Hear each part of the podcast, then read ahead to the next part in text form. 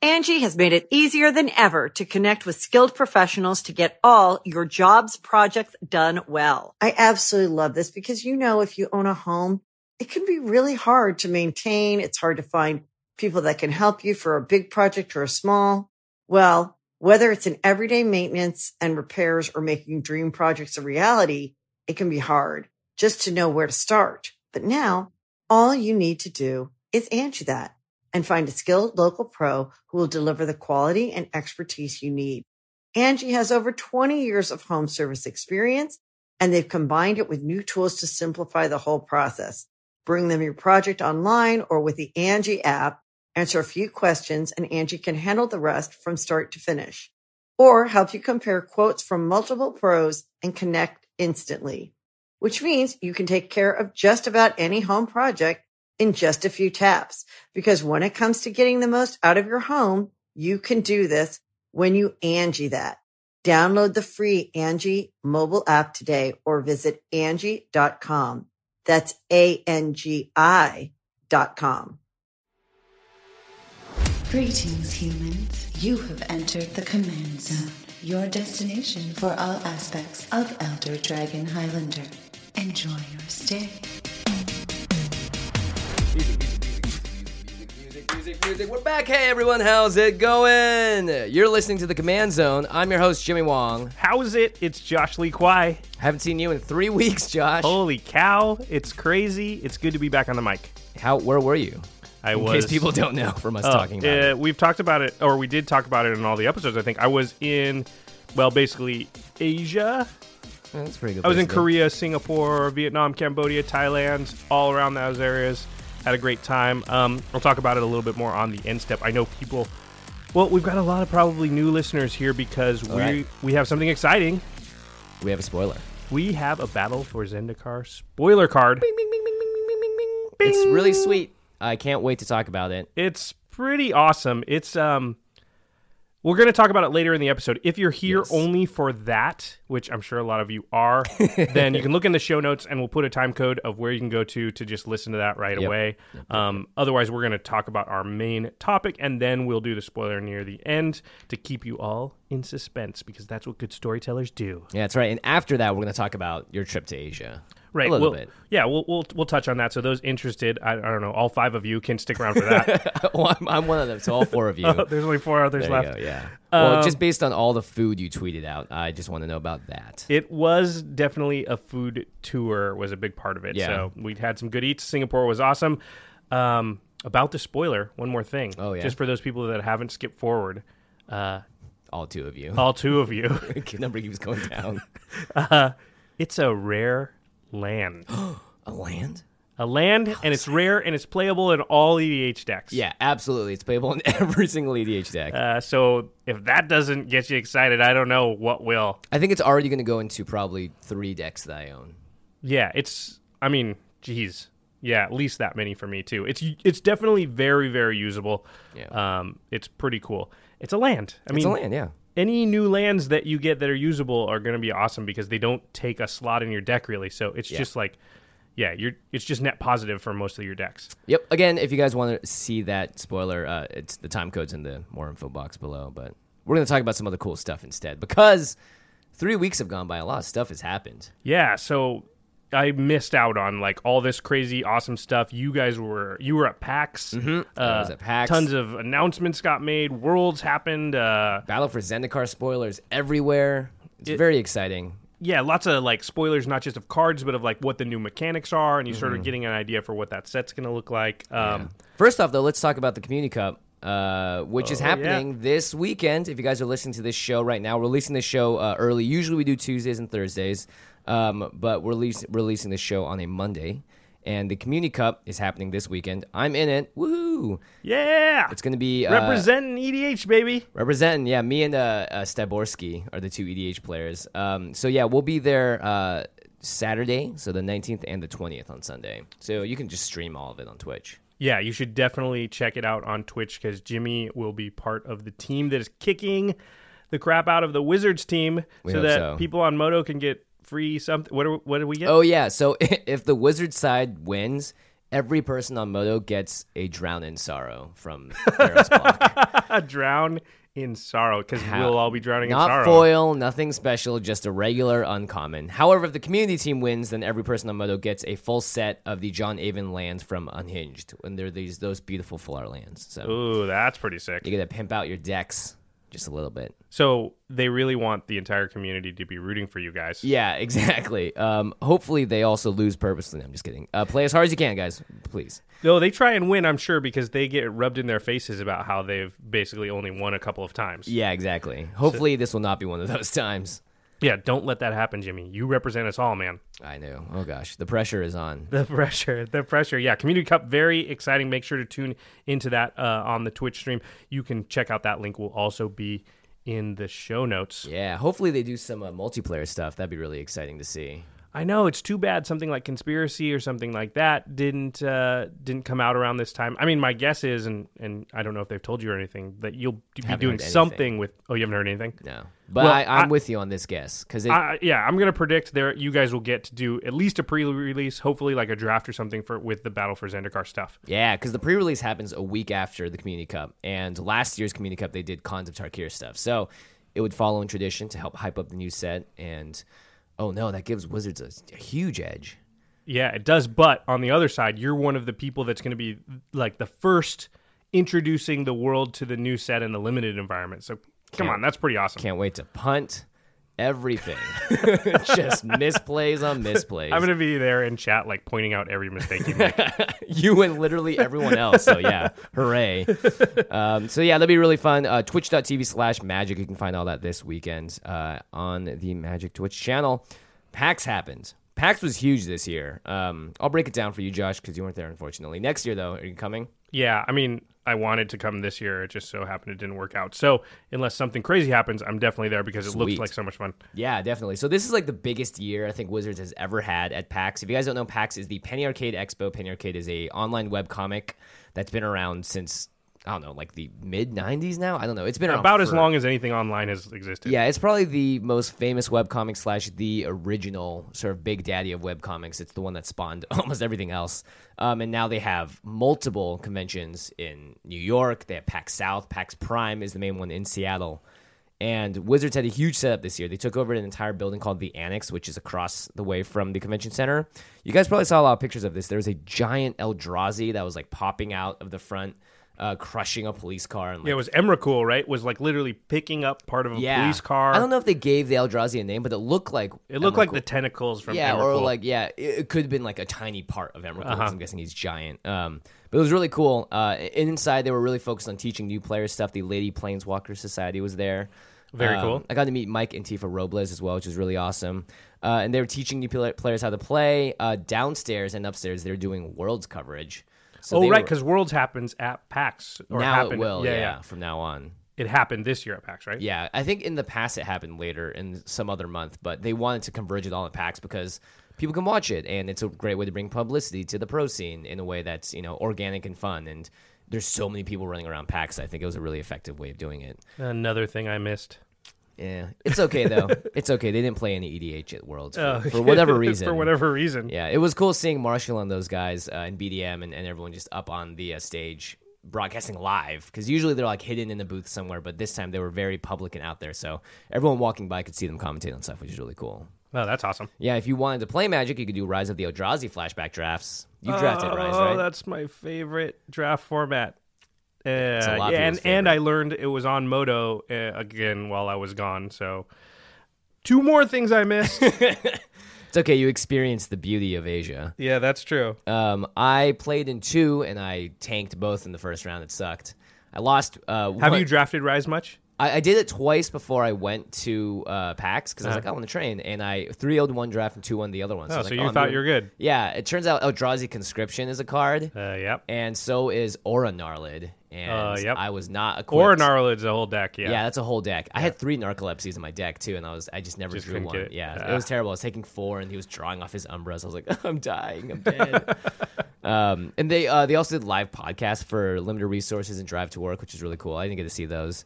Um, and then I participated in the thing on Saturday where you get uh, pe- people could line up to play against like me or Will Wheaton or any like members from the R and D team, and they would cool. play a deck from Battle for Zendikar. So an allies deck, a red green landfall deck, or a mono white sort of weenie deck. Were these decks like 100% cards from Battle for Zendikar, or would they just have a few? I think it was a you know Melissa Datora put an article up because she did help design the Uh-huh. decks, and uh, I think it was a good mix. Um, I, I'm not sure because a lot of the cards They could be reprints, so you don't yeah, always know. and, uh, and a lot of them were also like Nest Invader was in the deck that I used, and and the new if you guys have read the new Eldrazi tokens are one ones instead of zero ones. so Nessivator you probably isn't in the set, Probably not, but Uh, we yeah. can't say for sure. Yeah, we can't say for sure. I'm not. We're not entirely sure. So uh, we built. We played like a black green Eldrazi deck against all these kids and people and people that are lined up. It was really fun. I got beat by a little kid. It was Was it Jack Landis? no, but his name was Lil J. Huh. So Marshall knew him quite well. Oh, really? And he was yeah. He crap talked me. I was like, oh man. He did. He talked trash to you. Yeah, well, he Awesome. just had like so much confidence going in. I was like, "That's how you be a good player as a child." Was he?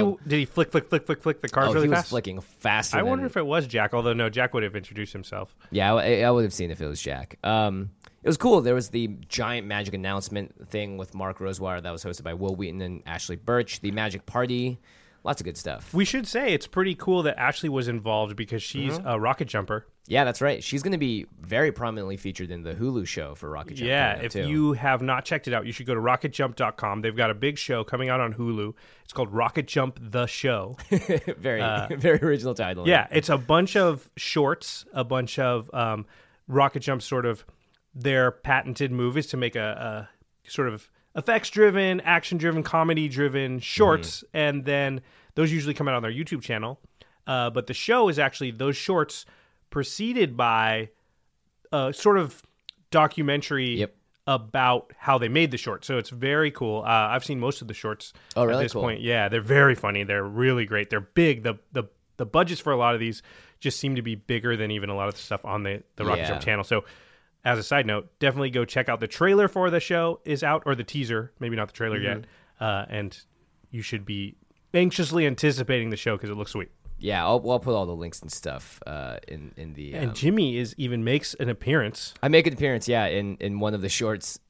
my favorite short, I think, is that one. One- it's a one good of one. my two favorites, I think. It's a good one. I actually the one that the main one that Ashley's in is is my probably my favorite. Yeah, I will, actually I would agree with that too. And she directed that one. Yeah, she's a really good director. She, did she direct a couple of them? No, just that one. Just that one? And it She's- was the first time she directed something on Really? that scale as well. Yeah. So- Yeah, she did an amazing job then Bang-up because job. Yeah. Yeah. So super talented, super excited to have her be part of the magic world at least a little bit. Yeah. Uh, at PAX, that was exciting to see. I'll, I'll we'll give her an EDH deck and introduce her to the fray. Maybe we'll see. Yeah, I mean, if she's going to be up there in front of people representing it, we should get some more people, uh, you know, involved with Commander in there. Heck yeah. Um, oh, Worlds. So Worlds was 24 players, the best players in the world competing at PAX. Um, they did Modern Masters drafts. They did uh, they played Modern, Standard, and Origins drafts as well. Seth Manfield won the whole thing. Fifty thousand dollars.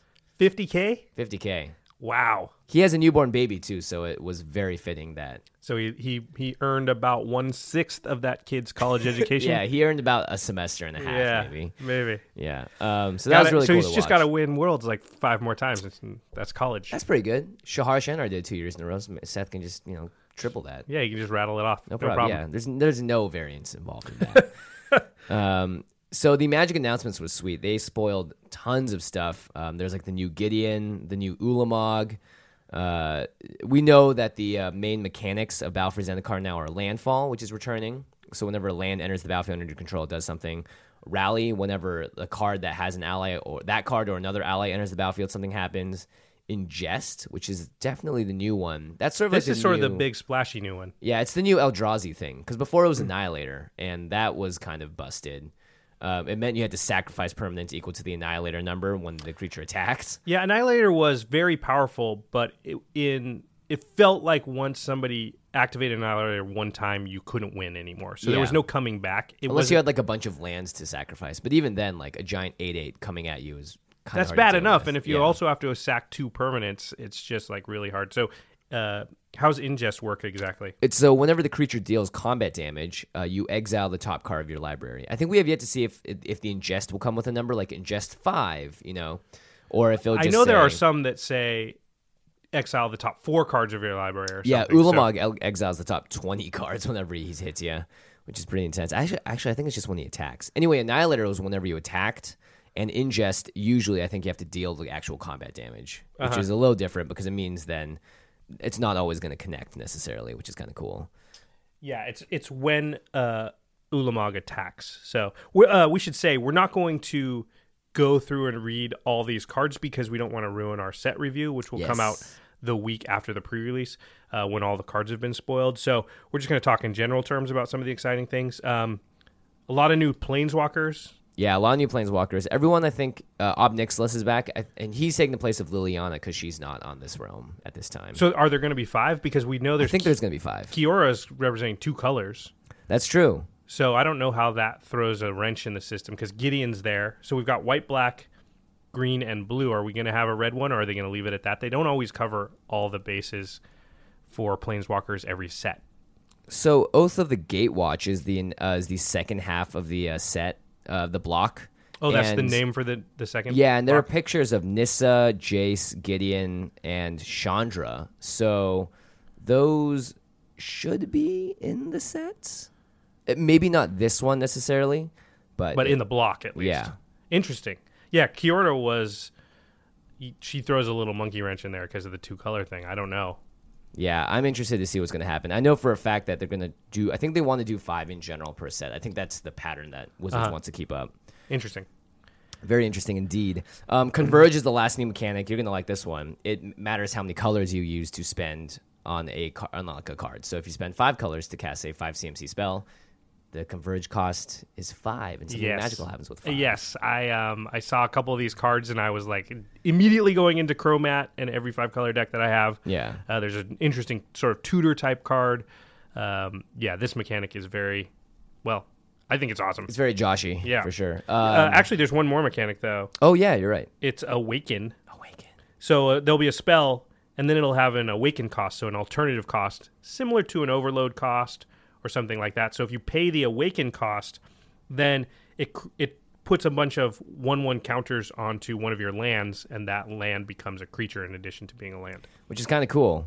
Um, it's definitely going to be see a lot of standard play, I think, because when you have just have extra mana to dump, these cards just become better because now they can do a second thing, you know. Yeah, exactly. And they are so in the flavor of Zendikar, you're bringing your land to life, and it's going to start to fight Yeah, f- on your side. So uh, flavor win definitely seems like a powerful mechanic. Um, Yeah, certainly. I don't know if it's usable in EDH yet, but all very cool, very exciting things. I think they will be if the main effect is powerful enough and you have the extra mana, because you definitely always have extra mana in E EDH. Yeah, and you might as well just make a four four or whatever. Yeah, um, there's going to be a new art book for Zendikar, which is kind of cool. You can pre-order it on Amazon right now. Actually, it's like thirty-five bucks ninety-nine cents. That's uh.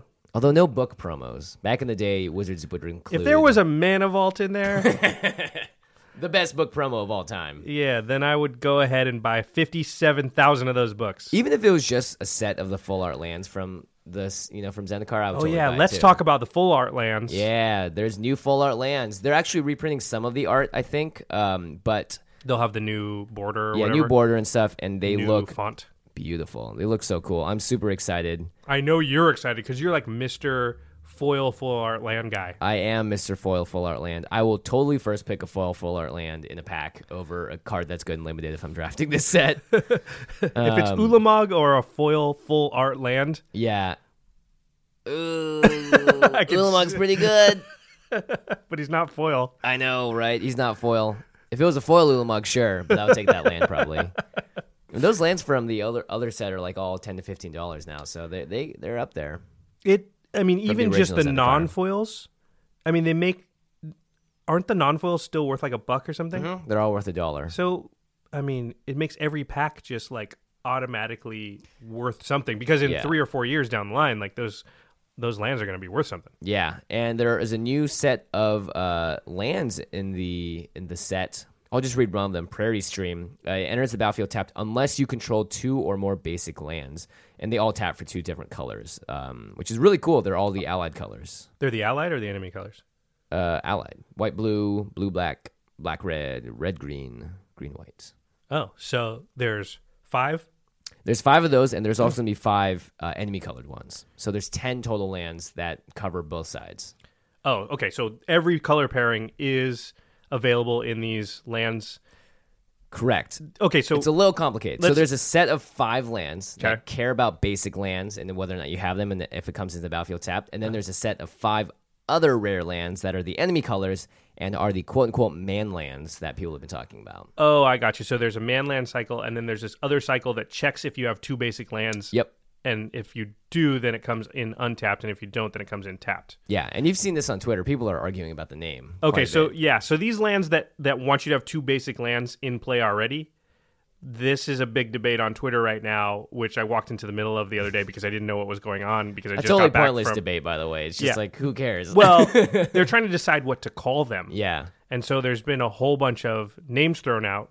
Um, Tango lands was the first big one because it takes two to tango. Uh-huh. So having two basic lands, etc. But then people were like, "Well, if you don't live in America or the U.S., you're not really going to know what that means."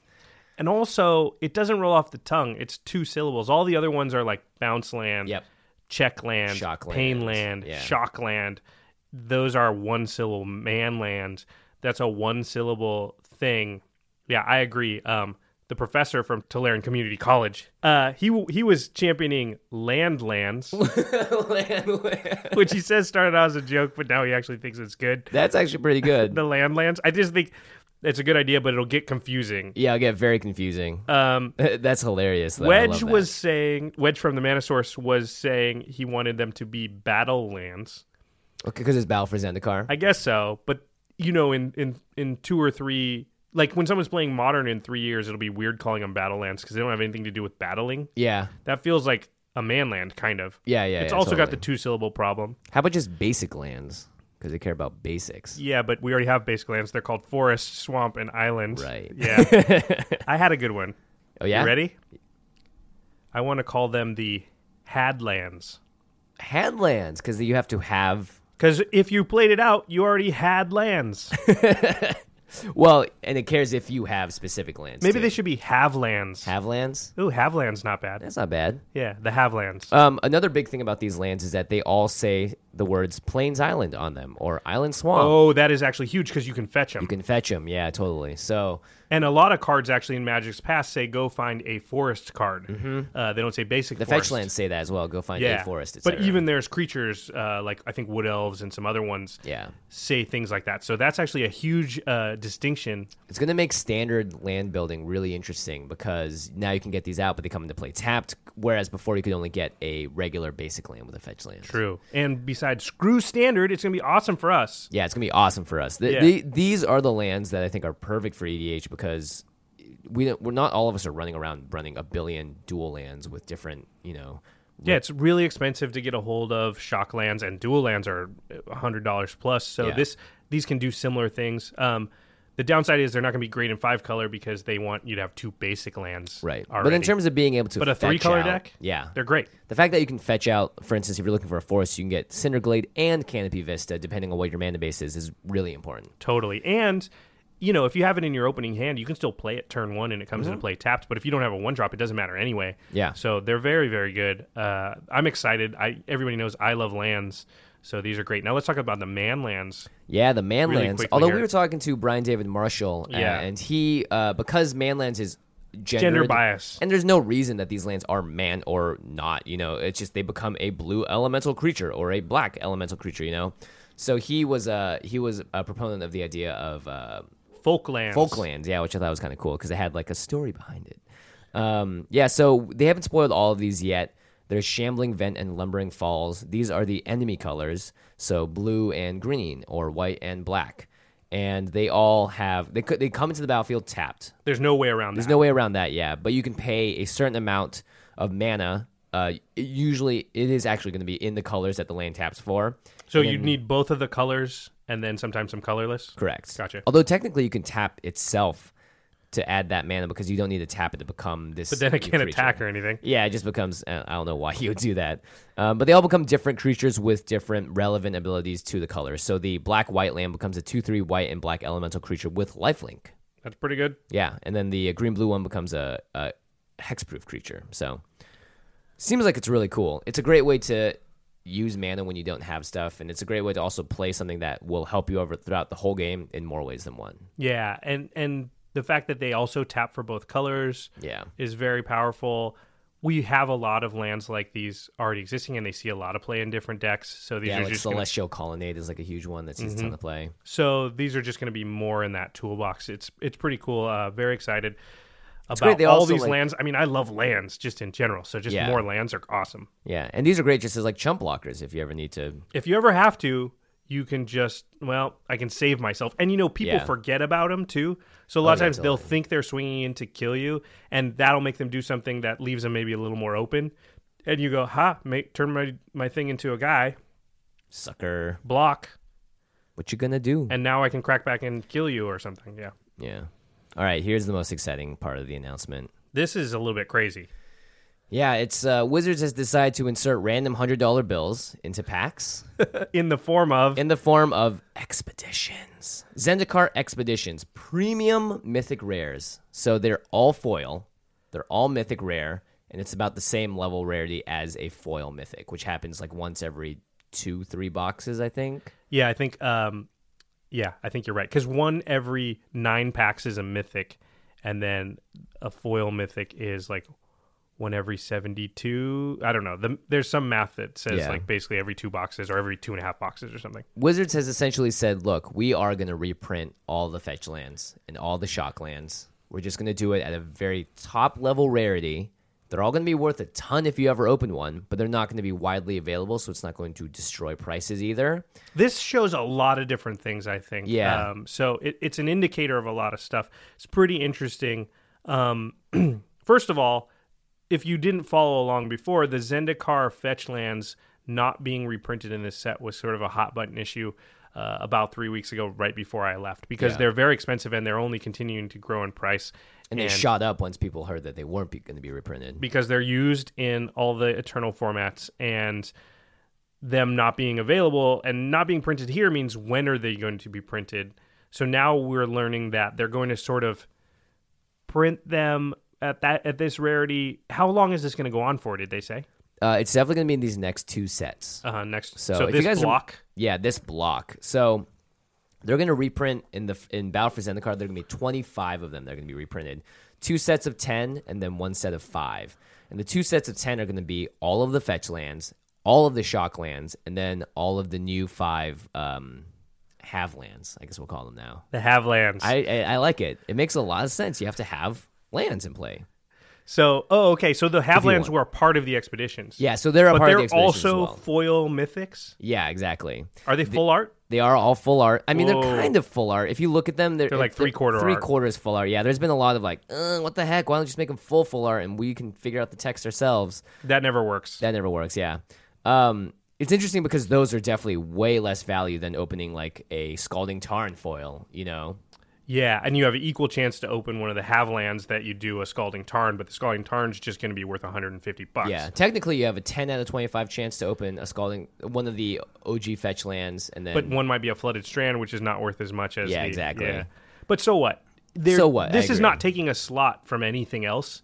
This is just added value they're putting in that they don't have to. yep. So pretty interesting, pretty cool. Uh, Yeah, it's it's, gonna- really cool. it, it'll be interesting to see if they keep this up or because if it's just for this this block, I can't see like you're not adding very many to the world. Yeah, and it's only very specifically these lands too. I mean, I, don't- I can't think of any other like what would they do for the next expedition. You know, like what's the next ten card cycle?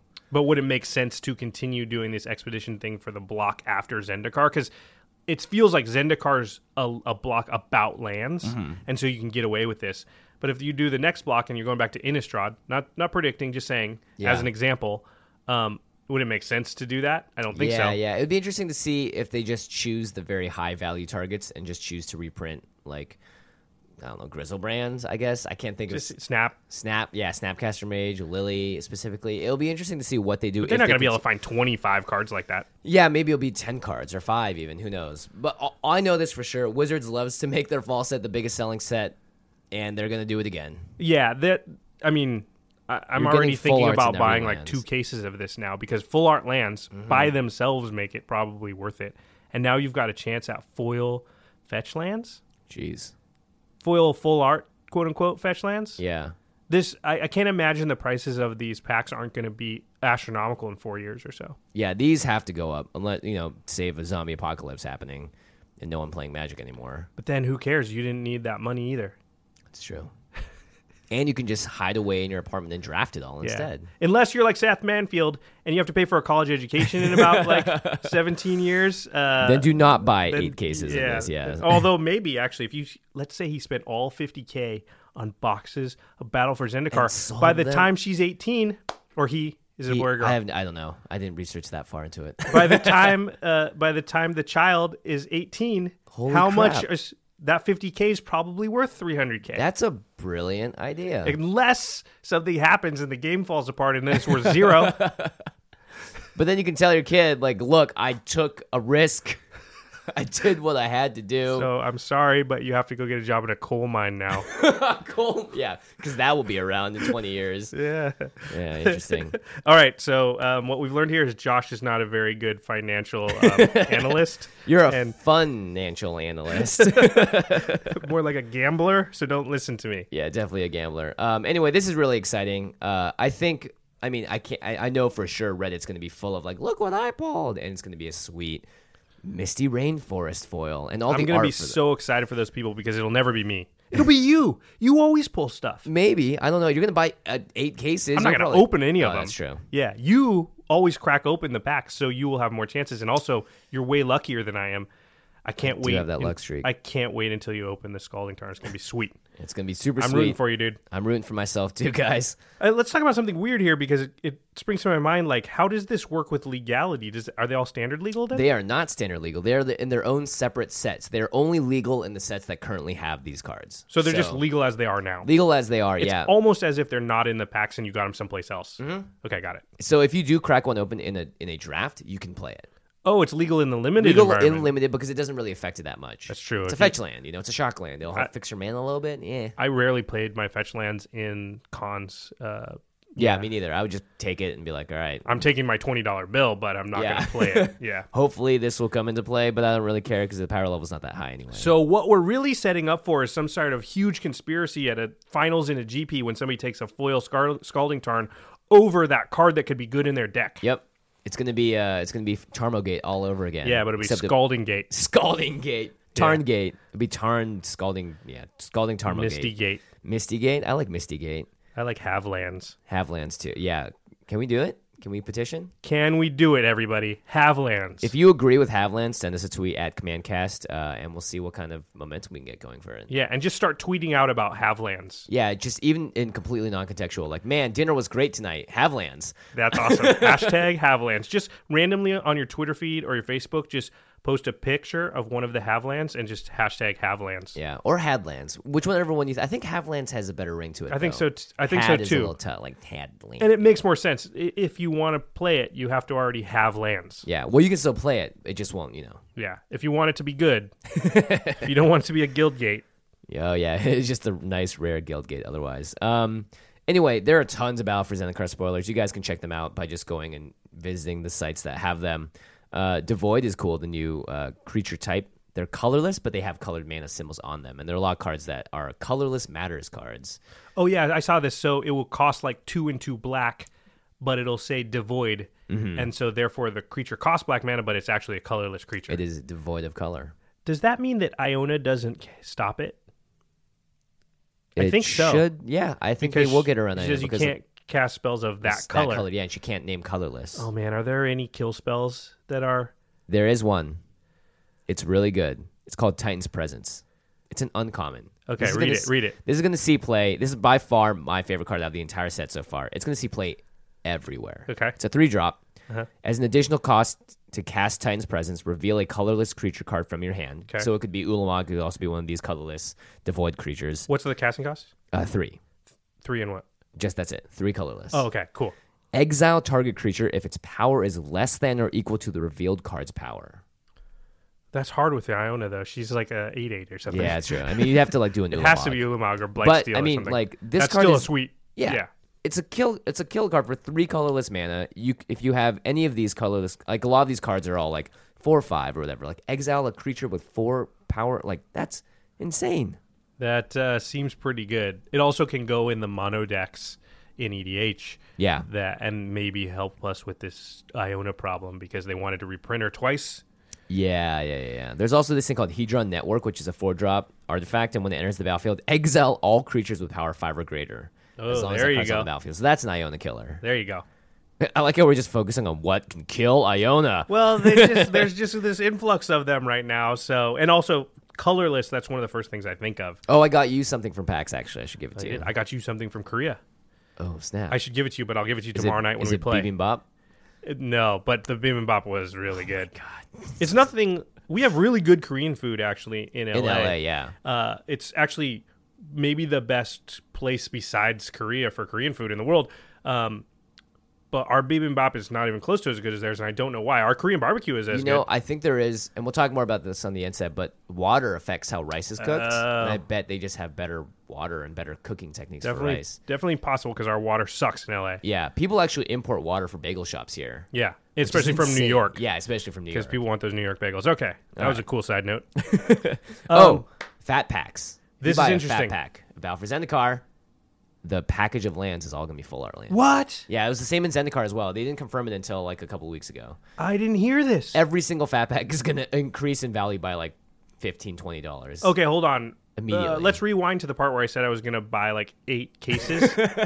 I'm just going to take that amount. Hey, Seth Manfield, I changed my mind. All fat packs. All fat packs. All fat packs. Because you guarantee get all those sweet lands and you get the boosters. How many lands come in a fat pack? 50? I think it's about 50. 10 yeah. of each?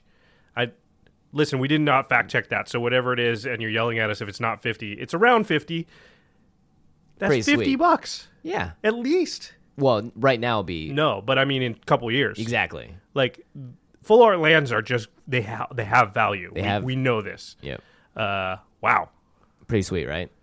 pretty awesome. I'm actually very excited. I need to go pre-order like a million fatbacks. Yep. I hope they'll sell for MSRP still. You know, you can just go to Target, Walmart. All those places sell for MSRP no matter what. Yeah, that's a good Online, point. you're That's a gonna good point. find harder prices. Please check your LGS first and see Yes. what their prices are. And I think you're we like to support our LGSs because you can't go play the game at Target. So if you go and buy all your stuff at Target and not your local gaming store, that's going to put your local gaming store out of business. Yeah. And then where are you going to go play Magic? But I think you're justified in doing it if the LGS is jacking the price on this stuff because you can't. Or if act- they sell out, which I think a lot of them will. Yeah. So, all right, Target, good tip. Good tip. Target, Walmart, any place that sells cards for MSRP. All right. Oh, another announcement outside of all the sweet Battle for Zendikar stuff. Everyone's like, just talk about your spoiler already. Yeah, spoiler. Give me the spoiler. It's like, come on, guys. We're only 37 minutes and we're fine. Uh, there's a new prize structure for GPs. There's a new prize structure. Mm-hmm. Is it like more money? More money. First place gets $10,000. Look at that. Yeah. Wait a minute. This is directly because of Goifgate, right? I- I, I don't know. Maybe. I mean, I feel like Wizards has been thinking about doing this kind of thing for a while, and everyone's like, "Hey, did you guys see the Dota two tournament where they gave away eighty million? Like, you know, like Yeah. rounds?" yeah."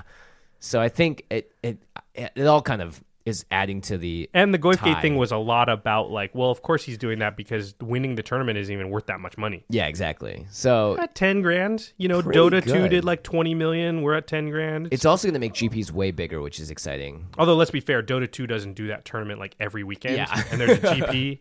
There's multiple GPs sometimes. Yeah. Uh, on the same I weekend. think the so- big thing was that they could afford it. They just hadn't been increasing the prize payouts, and they are finally taking steps towards that. And e- every single place past that gets more money too, so it's great. That's awesome. Yeah, and you get like 250 bucks if the GP's 3,000 people or bigger, and you're like 50th place and stuff. So like even placing not as high as the top eight or whatever, you're gonna still gonna get a payout, which is kind of sweet. This is gonna be really awesome when you or I win a GP. Insert laughter here. uh, speaking of GPs that we can compete in, GPLA is uh, May 20th to the 22nd, 2016. That we will probably compete in. It's gonna We're be definitely modern. there. yeah, we're definitely there. Whether or not we're playing well is to be seen. There's a really good chance I'm there, but not even playing in the main event. So Yeah. But there's almost no chance we're not at it. Yeah, exactly. It's going to be May 20th, uh, modern. So for sure, Alex Kessler and Ben Bateman should be there. Yep. Um, it's going to be really exciting for them to talk about that as well So book your trip if you want to come hang out, play some EDH with us. for a Uh, show. we, we maybe we'll do some type of gathering. That'd be sweet. That'll be awesome. Um, and then GP Portland, which uh, some of the people have been asking us about. My Because, hometown. Yeah, it's the West Coast, is August 12th through the 14th, and that's standard. None, I want more limited GPs.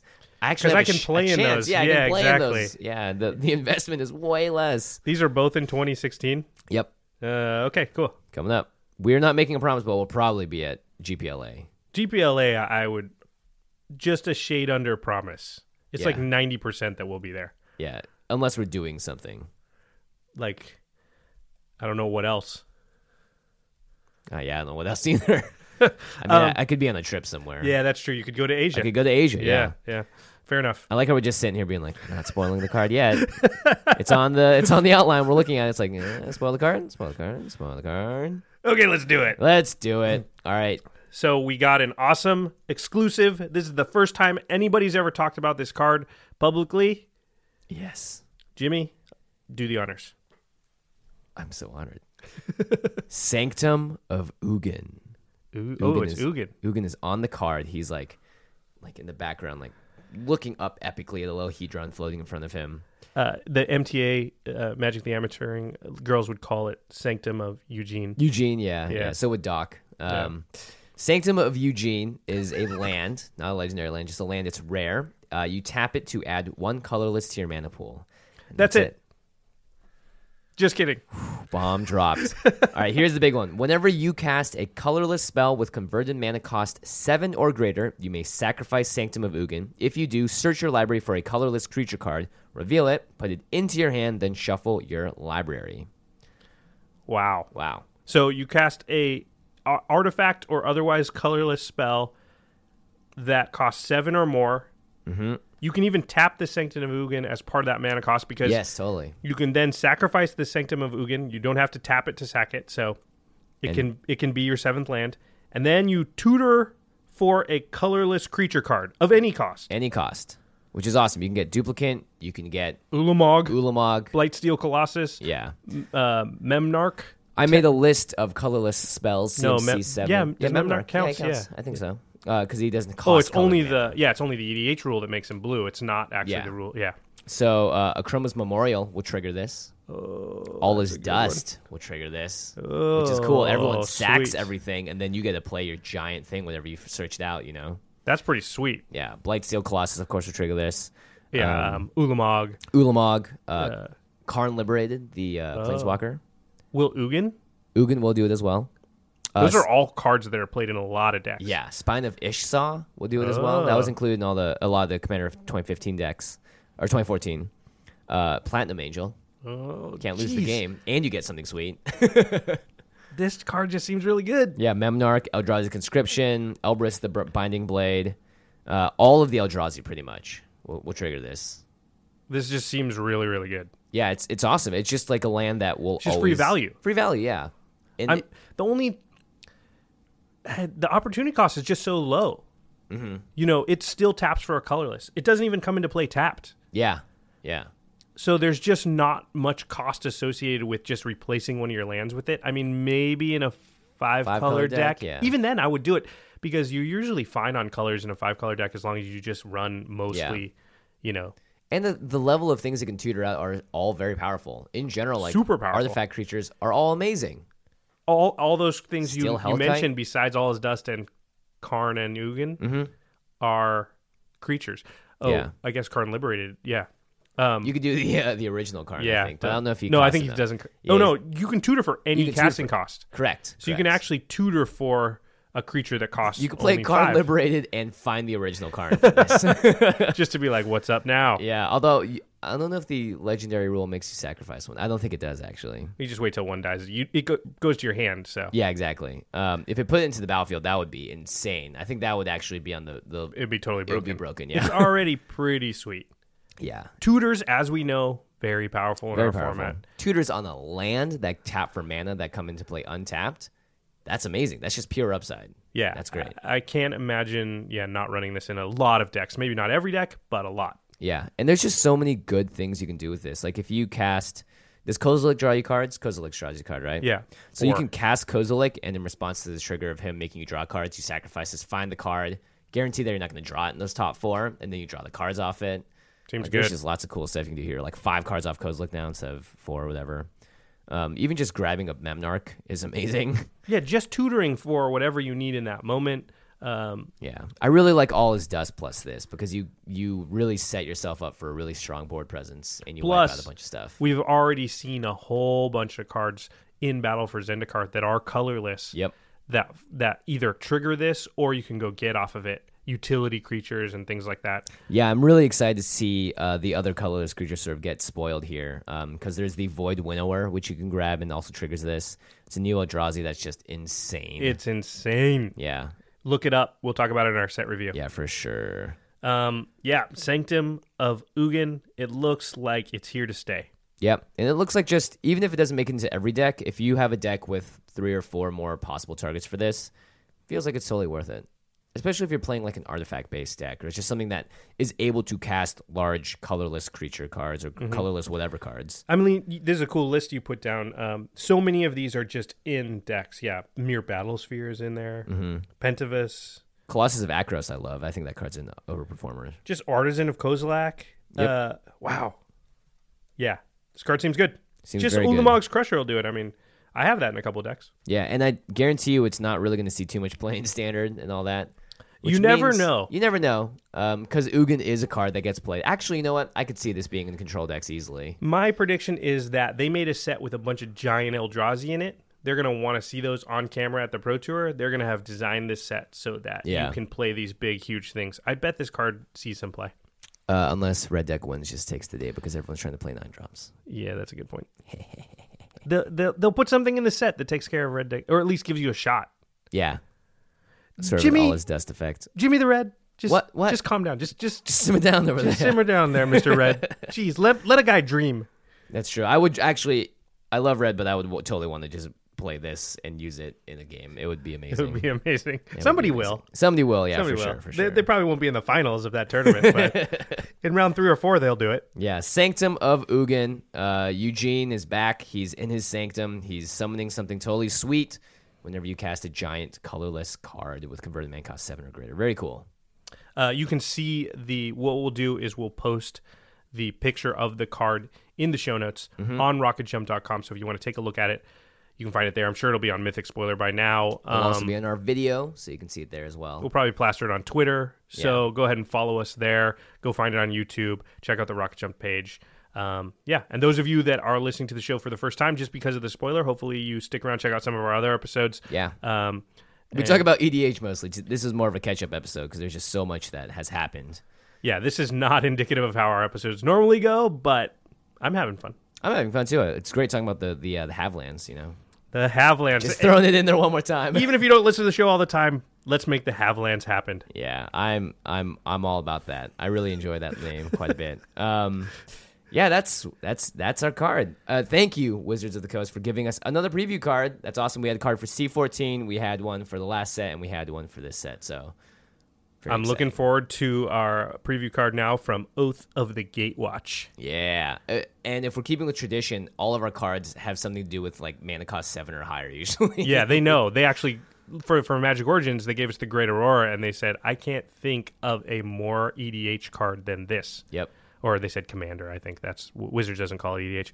Um, oh, we'll probably hopefully have the Commander product in between there. Actually, That would be amazing. Actually, I think that may be something they do at the Community Cup as well, potentially, because they Oh, have sweet. me and Staborski coming in, and we're both commander people. So maybe we'll do some kind of. I hope so. Commander related. I hope so. So another reason to watch the Community Cup because maybe we get some Commander specific info in there. yeah, we know Wizards is is uh, is definitely uh, all about supporting that now. Yeah. and, and I love seeing pictures of employees being like Commander Night because it's like their breakaway from you know like rigorous standard testing or modern and all that. which is Yeah, kinda the cool. more Wizards uh, people that we talk to, many, many of them play Commander and they definitely play in the building. So it's something Yeah. that's definitely on their radar and they're supporting, which is awesome.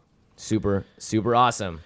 All right, ready for the end step? Let's talk about the end step. Something cool outside the world of magic. In this case, it is Asia. all of It is- Asia. It is just a lot of it, not all of it.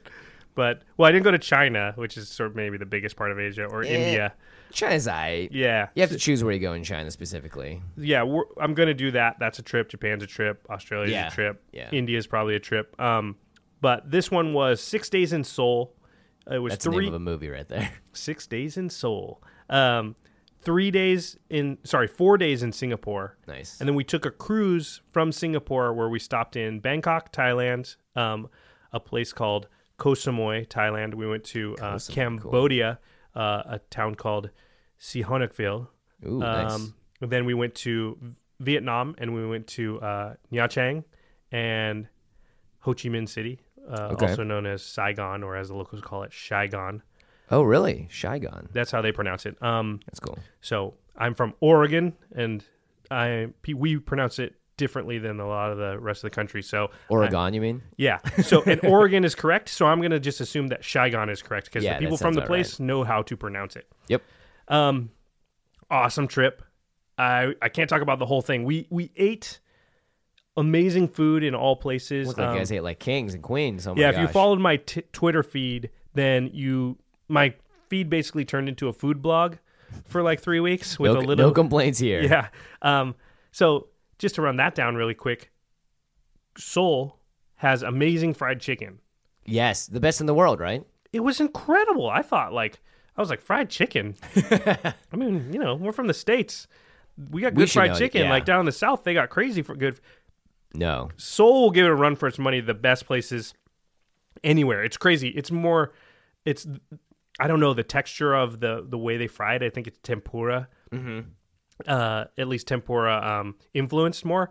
Super tasty. They have all these different sauces that go on it, and and it's so good. Um, obviously Korean barbecue there, uh, very good. Singapore though, Singapore was like best place in the world for food. A, a few of our listeners had said that to me, and I was skeptical. I mean, I've eaten in LA's a really good place for food. Vegas is a really good place for food. New York, amazing place for food. I've been to Italy, known for food. Singapore blows them away. Jeez. It's not even close. They just have such a wide variety of different things, and they have their own fusion things. There's Malaysian food and Mm-hmm. Thai food and Chinese food, and Singapore has its own s- types of food. People have heard of things like chili crab. Uh, Oh, They have this thing that's called carrot cake, which I think is actually like not carrot cake, but no, it's like radish. it's like fried radishes and s- eggs and stuff. I don't know what it is, Gosh, but it's you're amazing. killing me right now. This sounds Uh, so chicken good. rice, which is like your favorite. Oh yeah, I love chicken rice. The maybe the best place in the states for chicken rice is actually near my house. It's a place called Savoy. Yeah. I've gone there a couple times. Not my favorite. I know you love it. Yeah, I mean it's not it's I can tell like if I had to give it a true grade it'd be like a 7.5 out of 10 probably. But but in the states, it's known as very very good. The Yeah. line's usually out the door. It's like the best place for chicken rice, at least on the west coast. I never l- loved it. I thought it was fine. Singapore chicken rice. Oh, I just blew out the microphone. Singapore chicken rice is amazing. I we were there. Oh my gosh. We were there for four days. I had it at least four times. Really? Oh wow. You can tell something's that good if you go back to it even though you you want to try new stuff. You're like, "No, that tastes." I mean, I would order something new and chicken rice because I'm like, I need some chicken rice because Yeah. it's amazing. Uh, we had a, uh, one of our listeners, uh, Shivam Bhatt, is Indian, and Mm-hmm. he recommended this place called Banana Leaf Apollo. Which Oh, you he made s- it there. Yeah, which he said Cool. was the best Indian food in the world. That's what Nice. he said. Now I haven't eaten Indian food in a, in India or a In lot India, of yeah. places, so I can't say that. But it was the best Indian food I've ever had, and it was actually the best meal we had on the entire trip. wow. It was a fish head curry. It, they serve your food on a banana leaf with no plates or anything, It doesn't leak. They just it's no perfect. s- no silverware. So you just take everything, put it onto the banana leaf, and just eat it with your hands in Holy traditional Indian style. A little bit through, we had to ask for silverware. I'm sorry, I'm not Indian, and I wasn't going to turn into in, an Indian person during that meal, and it was just so messy. I couldn't figure out how to do it correctly. Yeah, yeah, yeah. yeah. So, but Just for your mental health, you had to have a couple of some also, I cutlery. had like a little cut on one of my fingers. Oh, you're dipping it into curry. and it was spicy. And it was just like every time I went to dip it, it just hurt my hand so much that eventually I was like, I had to bite the bullet and be like, but your "I- hand was like, this tastes delicious. yeah. I was like, I got to keep eating it, but ow. Yeah. Um, That's incredible. Well, thanks, Shivam. That's awesome. yeah, Shivam, that was a really good recommendation. If you're ever in Singapore, Banana Leaf Apollo has to be on your list. Uh, we're getting kind of long here, so I'll, I'll, I'll end with the highlight of the trip. Well, two things. One was I met up with a local EDH group In in Korea. Seoul that listens to the Command Zone. So I had been exchanging emails with a couple of listeners. Um, That is so and freaking I actually cool, man. found, yeah, their LGS went down. Didn't have time to play, but I did meet with them. You know, I wanted to pick up some Korean uh, magic swag, and uh, it was cool to meet those guys and watch That's them play awesome. and everything. So that was a lot of fun. And then the big highlight of the trip, everyone's been asking me what was the single thing that was the biggest highlight of the trip, and it Mm-hmm. It was, was our. the sun. It was the brightest thing. In, yeah, it's a terrible. it pun. was hot as hell. Yeah. because we went in August and it was like 92 and 90% humidity every day. Yep. That was brutal. The highlight of the trip was North Korea. North Korea. So we took a tour to North Korea.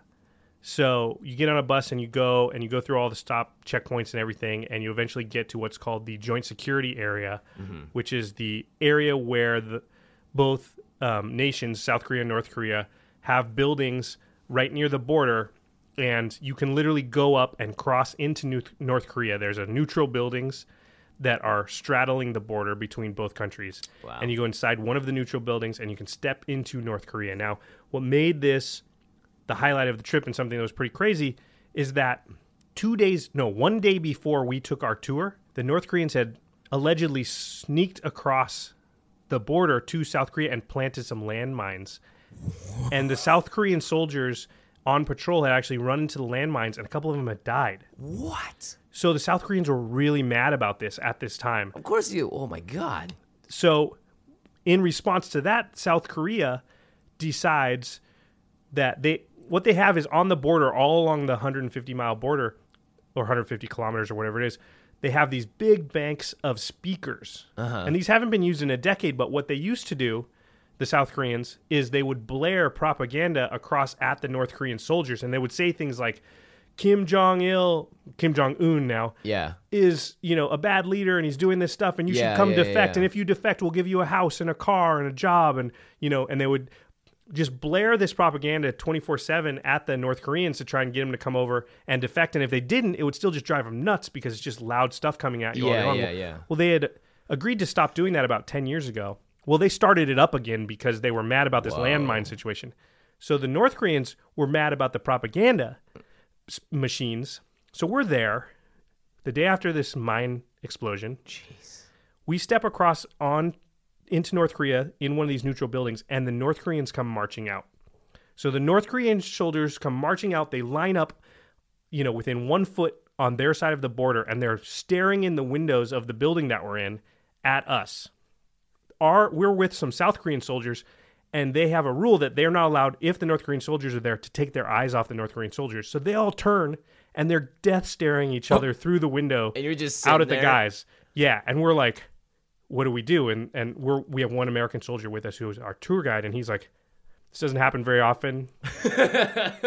he's like, I don't know, you could take us some pictures. So we got some pictures of the North Korean soldiers. take some pictures.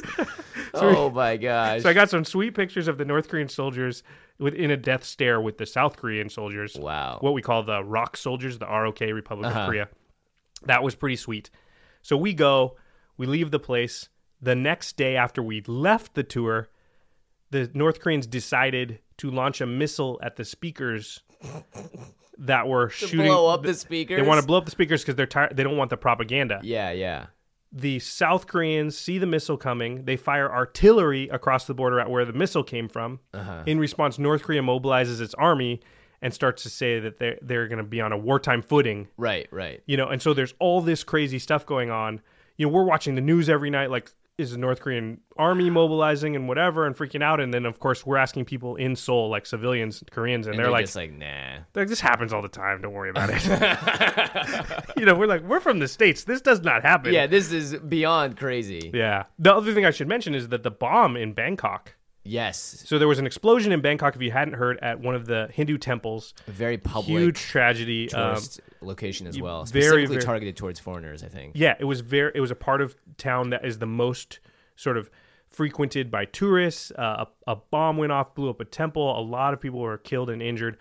Big tragedy. And then the very next day, somebody threw a bomb on a bridge in Thailand, which is also another touristy area. Fortunately, the bomb like bounced into the river and went off, and nobody was hurt. Oh, jeez. But that was a second bomb attack in two days. And when we went to Bangkok, only I think it was four or five days later, we actually stayed in a hotel that was a block and a half from where that second bomb went off.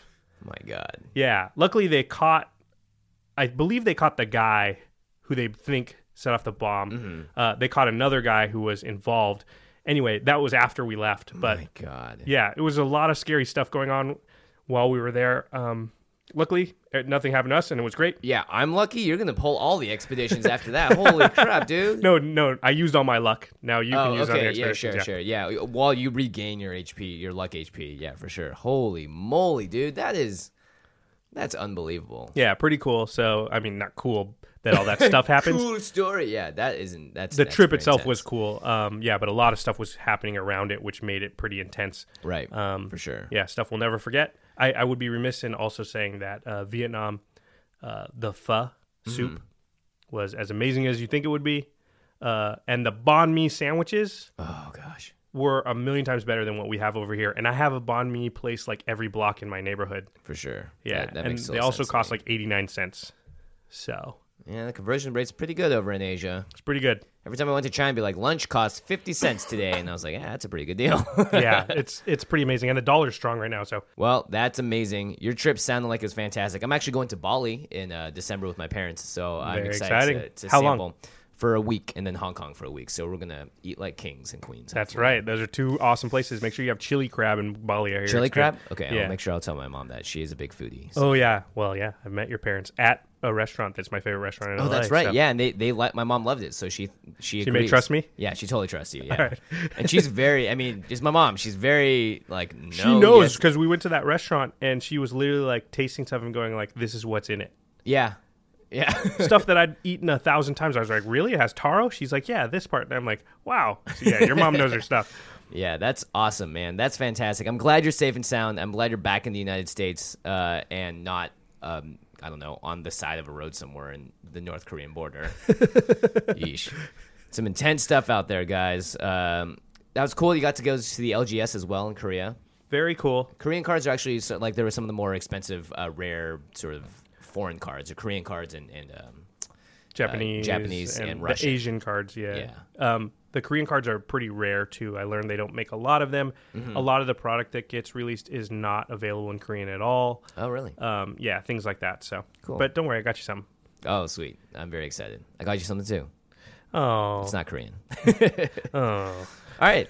Let's move on to the cleanup step. Make sure you guys check out our sister podcast, the Masters of Modern. Ben Bateman, Alex Kessler talk about modern. They've had some amazing guests on recently. Tom Rappel was just on talking about uh, the design of Magic over the years and stuff. Um, yeah, check it out. Patrick Chapin was on recently too. You can find them at the MMCast on Twitter and also you- uh, rocketjump.com slash the MMCast, and you can listen to their podcast there. our editor is Eli Cuevas, and special thanks to Jeffrey Palmer for the Living Card animations. You can find him at Living Cards MTG. Oh, also, I should mention uh, many thanks to the to everyone that's emailed us these past few weeks. You guys, uh, we Oh yeah, all the Mingo Malingo cards that Yeah. everybody sent us. That was awesome. we can't get to everyone's emails just because we have a bunch of deck doctors coming in at the same time, but we do try and read all of them, and we appreciate all the stuff that you guys send in. Um, someday we'll we'll start going through and clearing all that stuff out as well. Um, Dan Locke, who also sent Josh all those cool tokens, also sent me this really cool. Uh, you can hear it. It's a, a, a custom 3D life counter. Yeah, he made it out of, of course, some mountains. Yeah, from Origins, and it looks really cool. There's all these layers and stuff. It this thing is awesome. I'm really excited to start using this. Yeah, pretty, pretty sweet. Dan, you you're awesome. yeah, you're You're awesome. making cool stuff. we have some great fans. Yeah, Say that we- much. we We've got really, some really do. incredibly awesome, dedicated fans, and you guys help make this show better. So, always many thanks to you guys for being there. I will also say uh, comments on Rocket Jump and YouTube and everything. We've probably been a little light on responding because I've been gone. So half of our responding team has been gone. So we've probably responded to only half as much stuff. For that, I apologize, but we'll be back on the rails now. Yep, back on rails. That sounds bad. Like we just can't do anything but stay on the rails. Like, ah. Oh, and uh, after having said that, we should say there is only going to be one episode this week. oh yes, if you guys are still listening, I bet a lot of people tune out as soon as they hear. like, hope they listen did. to our sister podcast. Yeah, All right. So if you're still listening, I mean, we should just give them like another 30 seconds of content just because thank you for listening. yeah. Thank you for sticking around all the time. Hey, maybe this happens in more episodes. You guys have to go back and listen. Actually, no, this is the first. We're time. like those uh, little spoiler uh, scenes after Marvel movies. yeah, yeah, yeah. We're the uh, post-credit scene. Who's gonna be Thanos? Um, I don't know. I think you're Thanos. I am yeah. okay. You look more like Thanos to me. Do I have You're- like a you're- bigger chin? Yeah, you got a giant chin. You're, is it Josh Brolin? Who is it? I don't know who plays Thanos. I think it's Josh Brolin. Yeah, I'm you not are sure. Jo- Josh, there you go. Oh, that's there why. you go. Who That's does that why. make you? Uh, James, Jimmy. I am. I'm Quicksilver. I guess. I don't know. He was in the post credit scene. He's dead now, though. Spoilers. Oh God, you get extra content and spoilers. Oh, Not the right man. kind of spoilers. Sorry if you haven't seen um, Ant Man. don't worry, I covered it. It's good. Nice. Good. Good. Cover- good. cover. Good call. Yeah, good yeah. call. Yeah. Okay. All right. That was way more than 30 seconds. so you got more than your money's worth. All right, everybody. Thanks for listening. And we will see you next week. Peace.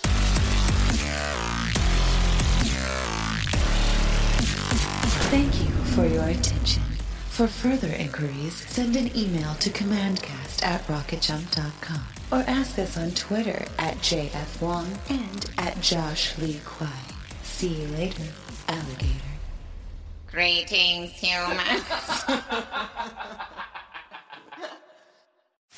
you can host the best backyard barbecue.